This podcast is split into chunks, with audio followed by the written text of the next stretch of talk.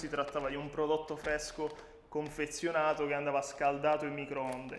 Eh, nel panorama italiano questa veniva vista come, oddio, eh, fammici pensare un attimo prima di acquistarlo. Parliamo secondo di competenze, in linea generale, nel senso voi avete sviluppato questo prodotto che comunque non è un prodotto semplice, un po' perché riguarda il cibo e quindi tutte le leggi che comportano come deve essere gestito il cibo, eccetera, eccetera.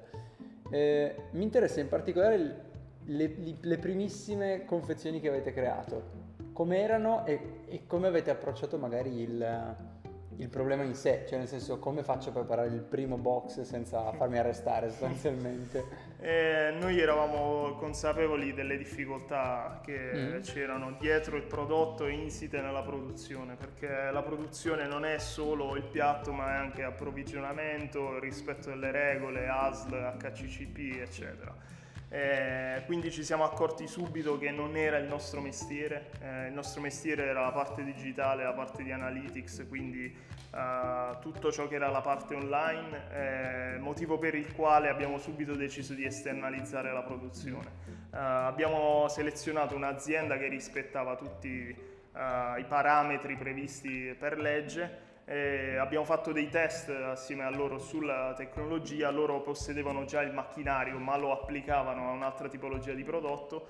Eh, una volta che abbiamo fatto i test li abbiamo mandati in laboratorio, il laboratorio ci ha dato l'ok, eh, quindi ci, quando ci siamo sentiti tranquilli siamo partiti. Eh, invece per quanto riguarda la consegna a domicilio ci siamo adoperati sia a livello locale con scooter o bici, quindi il classico delivery. Sì, abbiamo mm. i nostri corrieri, il classico delivery che poi troviamo nelle normali piattaforme di marketplace, mentre a livello nazionale abbiamo stretto una partnership con una logistica refrigerata.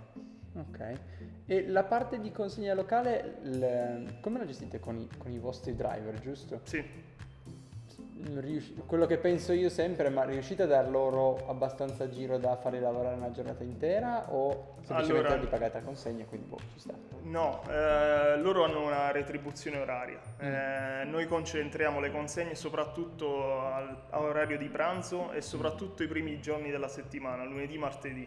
Perché? Perché è insito nella tipologia di prodotto. Quindi io a inizio settimana mi prendo il box settimanale per ogni giorno quindi noi da un lato riduciamo il numero di consegne, dall'altro le uh, facciamo coincidere con i giorni iniziali della settimana, quindi lunedì, martedì.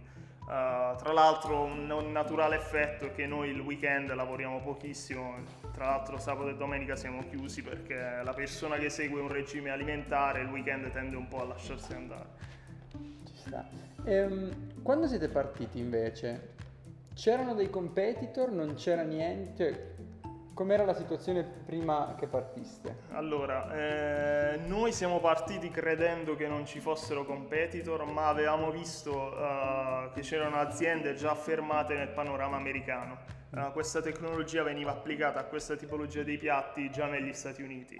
Uh, quando siamo partiti ci siamo accorti che parallelamente nello stesso momento su Milano era partita un'altra startup con la nostra stessa identica proposta la differenza è che loro producevano fresco, mm. quindi hanno avuto subito le difficoltà che noi avevamo intuito inizialmente. Uh, poi da lì uh, sono nate varie realtà in tutta Italia, uh, però la, la, differenza è quello che è il vantaggio competitivo è il team, come riesci ad operare sul mercato e se utilizzi questa tecnologia o no.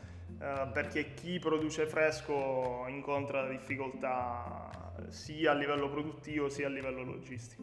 Perché poi giustamente devi stoccarlo. Devi stoccarlo, i piatti non ti durano due settimane ma devi consegnarli in giornata, eh, spesso a livello di approvvigionamento prendi troppi ingredienti rispetto a quella che poi è la domanda reale del mercato, eh, quindi ci sono tutta una serie di problematiche.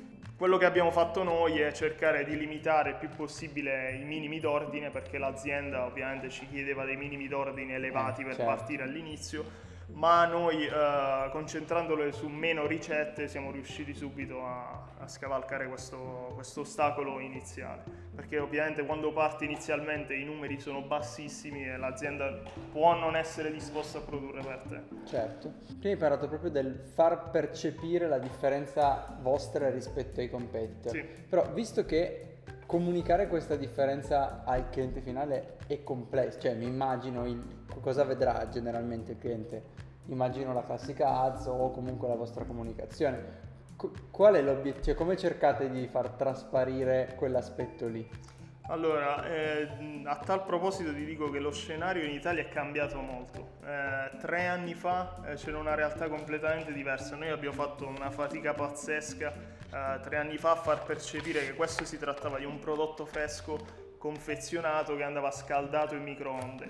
Eh, nel panorama italiano questa veniva vista come oddio, uh, fammici pensare un attimo prima di acquistarlo. sì. Quindi tutto ciò che avevamo fatto Uh, all'inizio è stato far testare il prodotto, quindi organizzavamo degli eventi soprattutto nelle aziende, nei centri fitness, che poi è dove si trova il nostro cliente, uh, per far provare proprio il piatto. Uh, da lì abbiamo avuto una risposta che non ci aspettavamo, il 63% delle persone che lo provava acquistava sul sito, quindi abbiamo capito che era quella la strada da seguire. Uh, a livello di comunicazione quello che facciamo è molto storytelling, quindi cerchiamo di far percepire che dietro ci sono dei professionisti che strutturano le ricette e poi come giustamente hai detto tu ads online o piuttosto che dei percorsi di automation per le newsletter.